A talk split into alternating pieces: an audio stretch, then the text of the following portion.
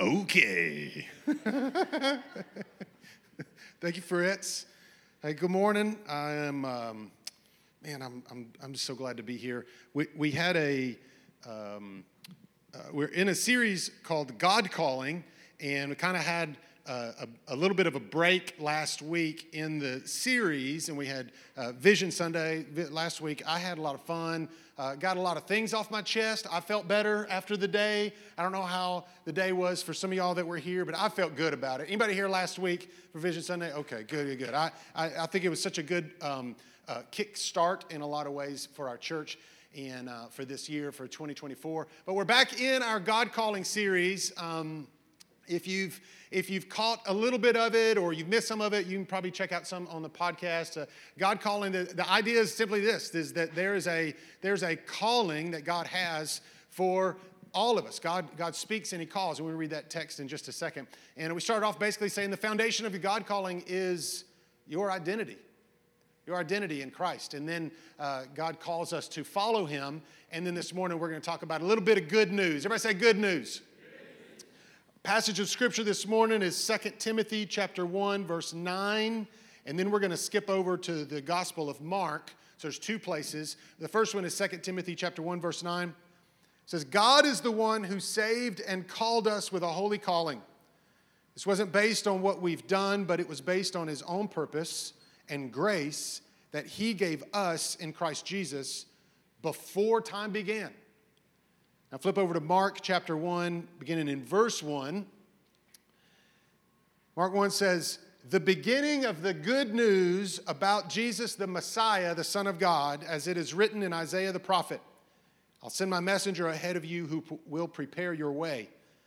And then down in verse 14, after John was put in prison, Jesus went into Galilee proclaiming the good news of God.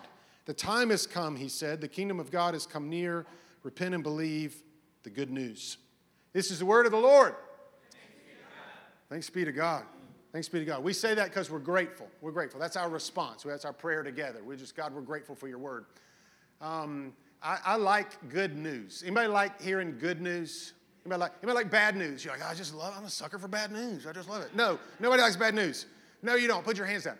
No, we love good news. No, I love me some good news. I, I um, I, I, you know, I've got, uh, you know, maybe you got the, the, the, phone call this past year, you know, the good news that you, you got the scholarship that you were trying to get, you know, and, and or, or maybe you've uh, gotten a good report from the doctor.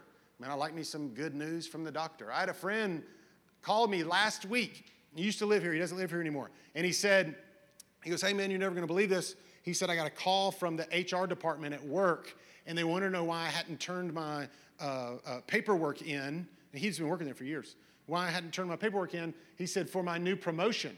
And I said, You got a promotion? And he goes, Apparently, I didn't even know. I said, What does that even mean? And he goes, It means $20,000 is what it means. And I went, Bro, that's some good news. Anybody want some good news like that? Yes. Yeah. I love me some good news. Good news. This is what the word gospel means. Gospel, the good news. And so this morning, I want to talk to you about some good news. Good news. God calling is good news. This is what, this is what the gospel means. If it's good news, if the gospel is good news, then why is it a lot of times when we talk to people about the gospel, oftentimes it seems like a lot of people maybe don't hear or they don't understand the gospel as good news. Anybody ever had a conversation with someone else about what you believe. Like they don't believe what you believe, but you had a conversation with them, you know, about what you believe. And, and then and then you realize throughout the conversation that what they think you believe isn't actually what you believe. Anybody ever been there before? And they start explaining to you what you believe, and you're like, wait, wait, wait, wait, I don't, I don't even believe that. Uh, that it, it's, it, it, can be, it can be concerning. So I've drawn a graphic this morning about that just kind of shows what a lot of people believe the gospel is, it, it, especially if they don't know um, the good news of the gospel. They've this is the kind of the idea of, of, of what the gospel is, or, or is at least what they think it is that you think. Can I can I get the, the picture up here? Okay, so uh, here it is. So you can see we started over here uh, at, at, the beginning, we got planet Earth. All right, we live there. Uh, greetings, Earthlings. All right, this is where we are. We're on planet Earth. And so, uh, somewhere along from the beginning of time until now, we've got, we've got me and you. And uh, so we live our lives, and, and, and throughout our lives, maybe we do some, some good things. And so we kind of above the line. We do a few little good things, and, and so we're above the line. That's where we want to be. We want to be above the line. And then, you know, because we are not perfect, we we do things that are not so good and, and they kind of go below the line. And the idea there, or at least what a lot of people think is, the idea there is hopefully by the end of your life, you've done more of the things above the line than you've done below the line. And then at the end, we have this thing where it's kind of split and this big decision of, of heaven over here, and then we've got uh, down below, uh, we call that, what I used to call when I was a kid, we called it the bad place.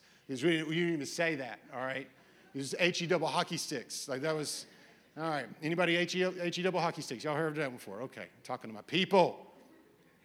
Up there, we got heaven. And usually that idea is a little bit more like, um, you know, you know, little baby angels and clouds and harps and grapes and, and, and stuff like that. And then, and then down on the bottom is, in, in hell is some type of some type of torment or, uh, uh, or pain or, or distance or, or whatever it is, depending on, on, on what you've heard growing up. And you mix, throw into that story some common thoughts, you know, maybe some Veggie Tale stories, you know, thrown in there and some billboards, you know, that are strewn about, you know, the highways of Alabama.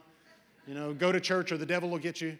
Uh, anybody, have you ever seen that one? Yeah somewhere you got this big pot of mixed up gospel stories. It's a big pot of half truths and quarter truths and cultural stories. This is what um, a lot of people think that those of you that follow Jesus think that you believe. They, they think that you believe that. And some of y'all are in here and you're like, yeah, that is what I believe. And I think that is it.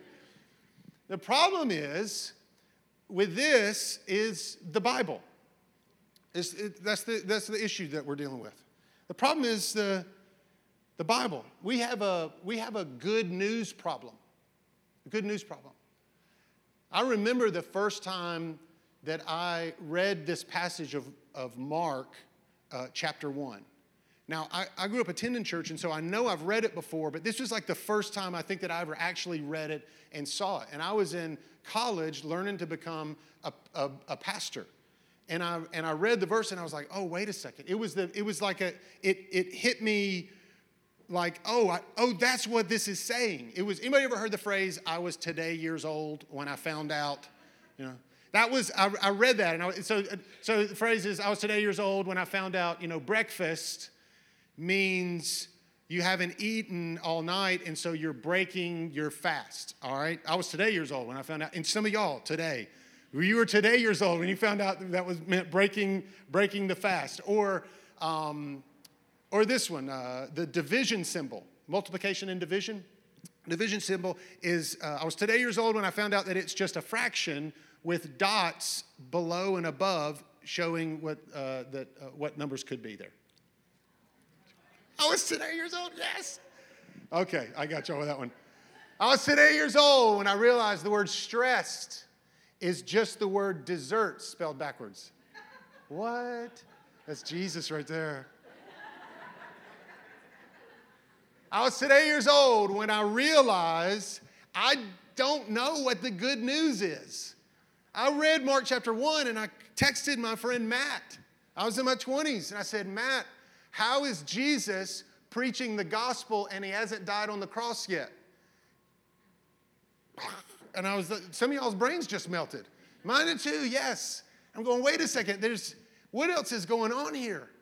There's got to be, there's got to be more. So this morning, I just want to take a fresh look at the good news.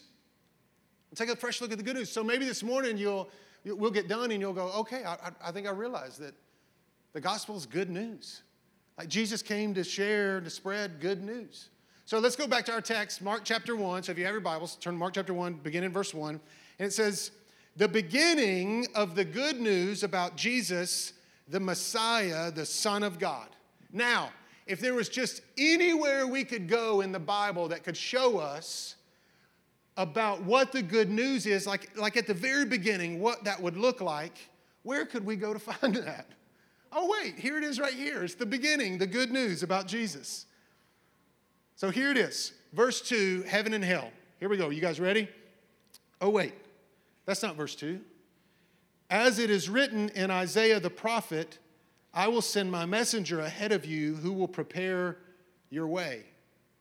So apparently, the good news is something that is already going on. There's a story that's already been going on, and we are finding ourselves thrown right in the middle of this great grand story that has already been, it's already started. It's already, it's, it's already begun. We're jumping in midstream. I, I, apparently, Isaiah has already been talking about the promised land. That one day, those of you that are now in exile, you got the, you got the children of Abraham, and then they've, they've followed Jesus, and then they have their own land, and then they don't do what's right, and then they get sent out into exile, and they're in Babylon. And Isaiah says that one day you're going you're to come back and you're going to find a new land. Not only that, but there's going to be someone that's going to return He's going to bring this, this Messiah is going to bring a, some, a new good news, a new story. A new, and this is, I'm going to send a messenger ahead. Is this, is this simple? It's not, it's not, it's not real simple. In one sense, it is. Once you get the basic storyline, it's not that hard, but the Bible refuses us, refuses to allow us to turn it into line graphs for PowerPoints. It's not going to, the Bible refuses to allow us to do that. And so Jesus is coming as the culmination of Israel's story and the fulfillment of a promise that God had made that he would come and visit his people. That's where we are, okay? Now, that was verse 1 and 2. Now, skip down to verse 14. After John was put into prison, Jesus went into Galilee proclaiming the good news of God. Everybody say good news. He's proclaiming the gospel depending on what translation you're looking at. It is the good news, the gospel, euangelion, it's the word right there. Here it is. If I ever wanted to hear the gospel, I wanted to hear Jesus tell me what the good news is. Here it is. Verse 15. The time has come, he said, the kingdom of God has come near. Repent and believe the good news. So, so what is the good news? Jesus says, repent and believe the good news. Apparently, Jesus, the good news is something that he just said. So, so what is it? The time has come, so something is here, and that something that is here is good news. What is that thing? The kingdom of God. The kingdom of God. So, according to the Bible, the gospel, the good news, is about God arriving here. Not necessarily us going away somewhere else, but God coming here. It's about God doing something here. It's not about my activity, about what I've done or what I've not done. It's about what God has done. The, the, the gospel is about God. The good news is all about God. There's a lot of problems with the line graph story that we put up earlier. First problem is it's a, it's a me centered picture. It's about what I've done, it's about where I'm going. It's about if I've done enough good or if I've not done too much bad. It's not, but the gospel story isn't actually about me, it's about God. The benefits, the incredible, the unbelievable, mind blowing benefits of the good news is what is, is for me, but it's about what God has done. And so Jesus is here to address a problem.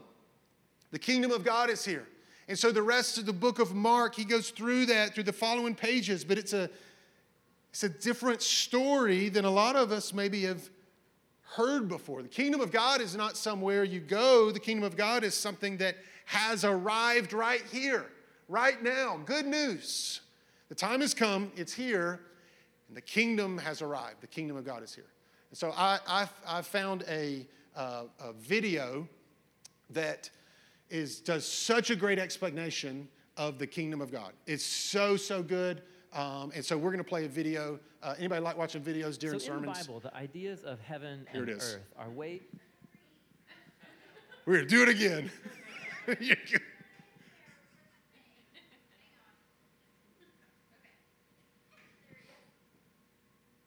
So, in the Bible, the ideas of heaven and earth are ways of talking about God's space and our space. So I understand our space really well. We live here, there's trees, rivers, mountains.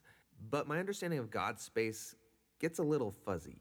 And what we do get in the Bible are images trying to help us grasp God's space, which is basically inconceivable to us. So these are two very different types of spaces. Yes, they're, they're different in their nature, but here's what's really interesting is that in the Bible, these are not always separate spaces. So think of heaven and earth as like different dimensions that can overlap in the same exact space. So we talk a lot about going to heaven after we die, but this idea of heaven and earth overlapping, we don't talk a lot about that. Which is kind of crazy because the union of heaven and earth is what the story of the Bible is all about. How they were once fully united and then driven apart, and about how God is bringing them back together once again. So let's go back to the beginning, where heaven and earth, they're completely overlapping. Yeah, this is what uh, the Bible's description of the Garden of Eden is all about. It's a place where God and humanity dwelt together, perfectly no separation, and, and humans then partner with God in building a flourishing, beautiful world, and so on. But as humans, we wanted to do things a different way. We wanted God out and we wanted to create a world apart from Him. Yeah, so we have these two spaces now. And the Bible actually uses lots of different kinds of words and phrases to refer to these two spaces to make a, a clear distinction. So you've said that these spaces can overlap, though. So explain how that works. Yeah, this is where we have to start talking about temples. Because in the biblical world, you experience God's presence by going to a temple. That's where heaven and earth uh, overlap. Now, there are two types of temples described in the Bible. One is a tabernacle, basically a tent that was built by Moses, and the other was this massive building made by Solomon. And these temples were decorated with fruit trees and flowers and images of angels and all kinds of gold and jewels and so on. And these are designed to make you feel like you're going back to the garden. And at the center of the temple was a place called the Holy of Holies, which was like the hot spot of God's presence. Now we can go and be with God again.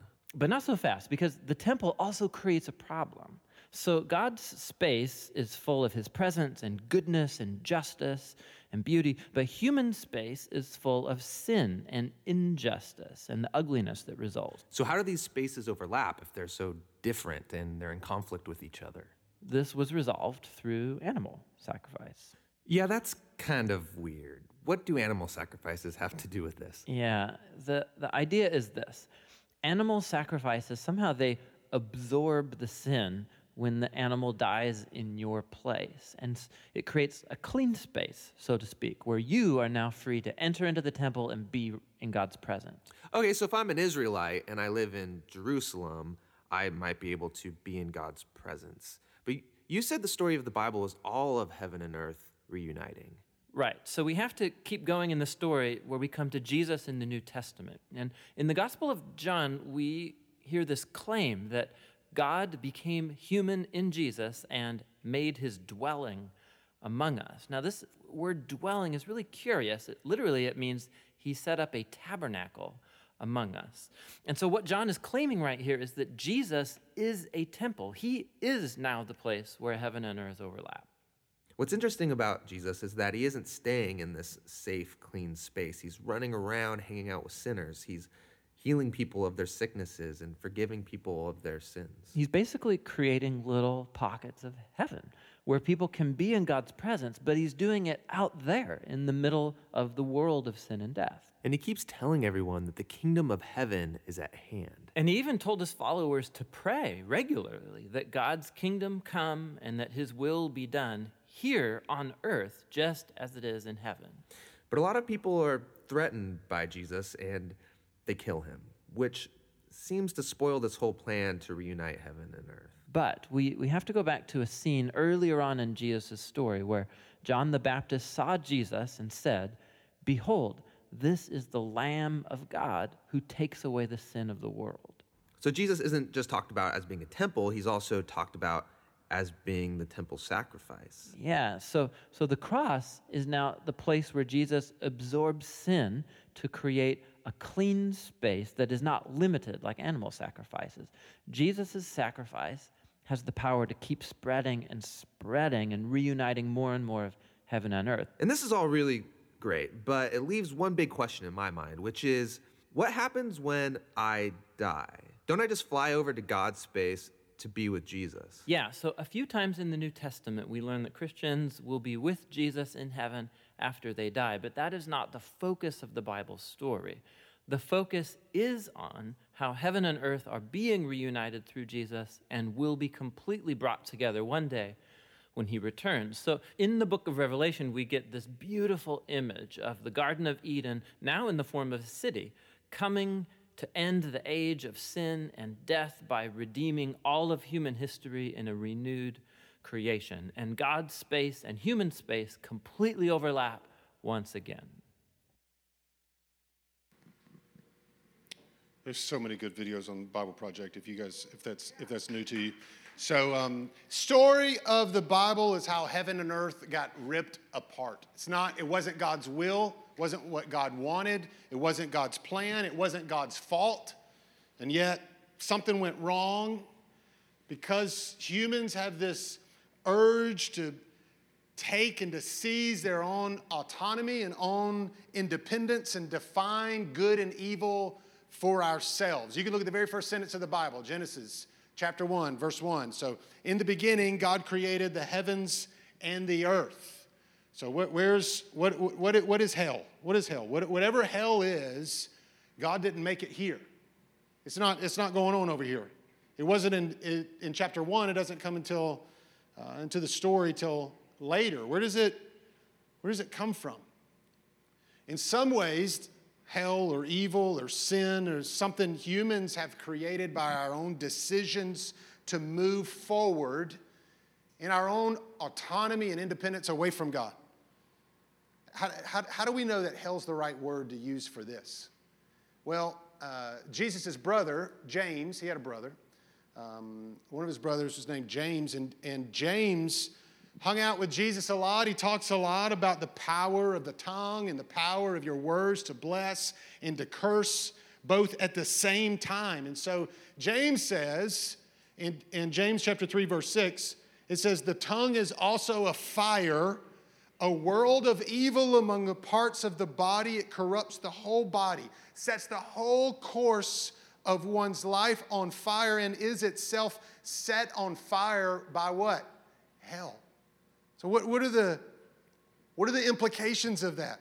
Hell, hell is not only a reality at the end of life, it's, it's the unleashing of selfishness and evil on the earth right now to destroy God's good creation. That, that's, that's, that's what that is. It's the breakdown, it's the degrading of humans on the earth. That's what we see in Genesis chapter 3, the fall of uh, uh, the fall of man. It's the moment that humans, in many ways, are unleashing hell on earth. You can read the, the book of Judges. The book of Judges is a tough book to read in the Old Testament. It's got some wild stories, some terrible stories, amazing what humans are, are capable of. And it all hinges around this one saying, this one phrase it says multiple times all throughout the, all throughout the book of Judges. It's that everyone did what was right in their own eyes and then they goes through this horrific story of what goes on. Story of the Bible, Tim Mackie, the one who did this video and where a lot of this teaching comes from, uh, said this. He said, The story of the Bible is a story in which God is wanting to heal this world and to get all of hell out of the earth. To get hell out of the earth. God hates hell. God hates hell because he loves the world. And when Jesus comes on the scene and he's bringing, he's, in, he's invading the earth with his kingdom, it really is a kingdom invasion. It's the, it's the story that we find in the book of Mark. We just read the very beginning of it. But if you keep reading, Jesus shows up and he begins confronting evil and hell, and he's casting out demons and he's confronting relationships. And, and this is the context that we see that Jesus Jesus hates hell. He hates what it does to humans, he hates where it leads people. He hates it. Here, here's something that, uh, that all of us can agree on. We all can agree. The, the, the sexual abuse of children for money is a plague on the world today. It's evil, it's wrong, it's horrific. We call it trafficking, sex trafficking, but it's a plague. And it's a, it's a, it's a terrible, terrible thing. We hate it and, and we want it gone. God also hates sex trafficking. But he's actually more serious about it than we are. Because God not only hates sex trafficking, he, he hates actual, he hates lust. He hates the seed of that thing, that root desire in us to use another human being for our own personal gratification. He hates it more than we do. We, we hate um, racism, we hate genocide. We want that gone. Jesus wants that gone too. Jesus hates those things. But he's actually more serious about it than we are because Jesus wants to get rid of pride. He wants to get rid of contempt. He wants to get rid of rage within our hearts. Colossians chapter 3 puts it this way He says, Put to death, therefore, whatever belongs to your earthly nature sexual immorality, impurity, lust, evil desires, and greed, which is idolatry. Because of these, the wrath of God is coming. So, what is murder? What is racism? What is trafficking? What are these things? These are raging fires in the world started, initiated by hell. Jesus wants to get rid of all of hell in the world. He wants to get the hell out of the world. There's one way to say it. And Jesus wants to get rid of the hell inside of you and inside of me. That's good news. That's good news. But it's a, it's a, it's a double edged sword because I want Jesus to get rid of all the hell inside of me and all the hell inside of this world, but I don't want him to get rid of me. I don't, I don't want him to get rid of me. So, what am, I, what am I supposed to do? It's hard news to hear. So, I want you to imagine that you meet a, a, a you know, a thief in the back alley who's holding a knife. All right? Anybody agree that's, that's bad news? Bad news. That's bad news. That's not good news. But if I meet a surgeon, he comes to me with a scalpel and he needs to remove this life threatening thing that's poisoning my body. Is that good news? Yeah. That's good news. Is it, is it going to be painful? Yeah. But it, it's also the story of the Bible. Jesus is more serious about it even than, than we are. So, how does Jesus come? How does he show up to get rid of the hell out of the earth? So, Jesus shows up and lives a hell free existence, a sinless existence. He, he calls out other people's hypocr- uh, hypocrisy, he calls out what others are doing, and even in our own sin and even in our own brokenness, we respond and we put them on a cross for it. We put them on a cross for it. But even then, our own sin doesn't get the last word. That's, that's the paradox of the gospel that God allows the hell and the sin that we've created to overwhelm him on the cross and to put him on the cross. But because Jesus is resurrected, it actually speaks of God's eternal commitment to you, to me, to our good world. And so he then offers us the opportunity of life in a hell free existence in the present and in the future, now and tomorrow. So, what, is, what does Jesus say in Mark chapter 1, verse 15? We just read it. Repent and believe the good news. Kingdom is here. Repent and believe the good news. God wants to get and remove all of the hell in this world and inside of you. That's good news. That's good news. So, how, how does it end? How does it end? Where does hell have to go? Hell's got to go somewhere. So, we look on the last page of the Bible. Where and, and, and what is hell on the last page? What do we see? C.S. Lewis says that hell is God's monument to human freedom. So if somebody refuses to be healed, if somebody refuses to be healed by the great physician, then God will honor that decision. But what God will not do is He will not allow hell to continue to destroy His good world and His good creation. So He allows it. So the picture we get in the Bible, the end of time, is this marriage. You guys saw the video. This marriage of heaven and earth coming together. And hell's outside of the city, it's outside of the gates.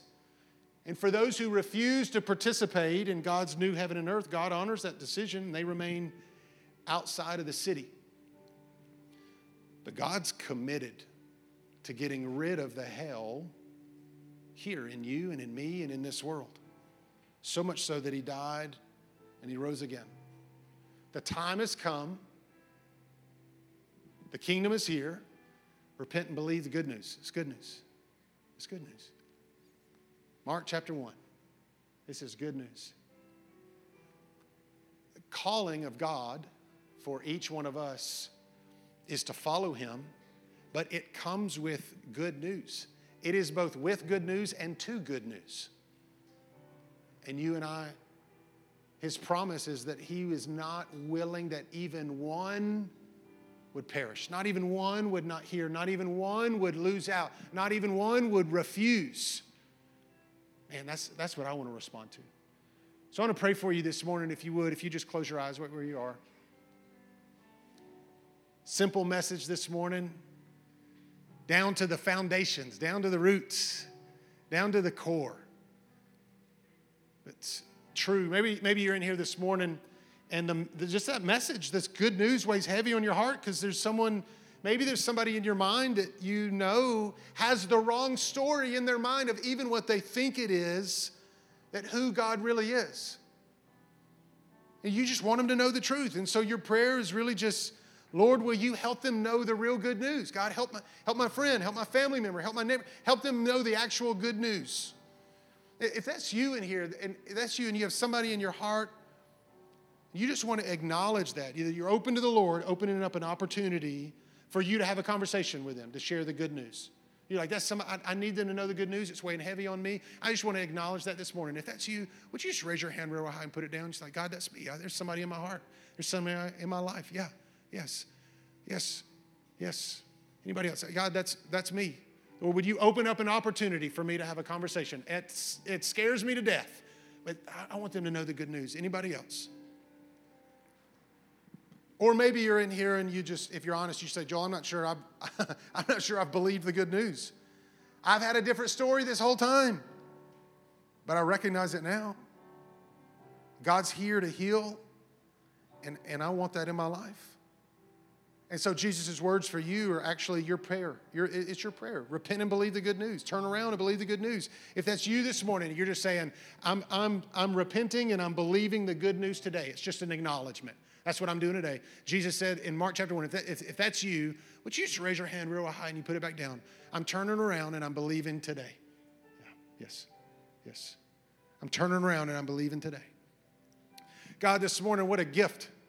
What a gift your word is. Lord, I thank you, God, that we can um, not only read your word, not only hear your word, God, but we can know it. It's not just something we read and we see on a screen and we and we know it in the back of our minds, God, but we, it's something that we know in our souls and it transforms. So, God, I thank you for good news. God, I thank you for the good news this morning. That you came, you with a good plan. And though we have done our best to ruin that good plan, there's nothing and no one that could ultimately ruin your good plan. And now you've turned around and invited us to be in on that. And so, God, I pray that you would fill our church, fill these people, fill our hearts today, God, with your good news. Fill us so much so with the hope and the joy of who you are and what you're doing, God, that it overflows our souls onto others around us. God, convince us and convict us in this moment, God, of your good news. God, we are sharing in the good news of your good plan. Thank you, God, for sending your son, Jesus. We thank you for it. Amen. Amen.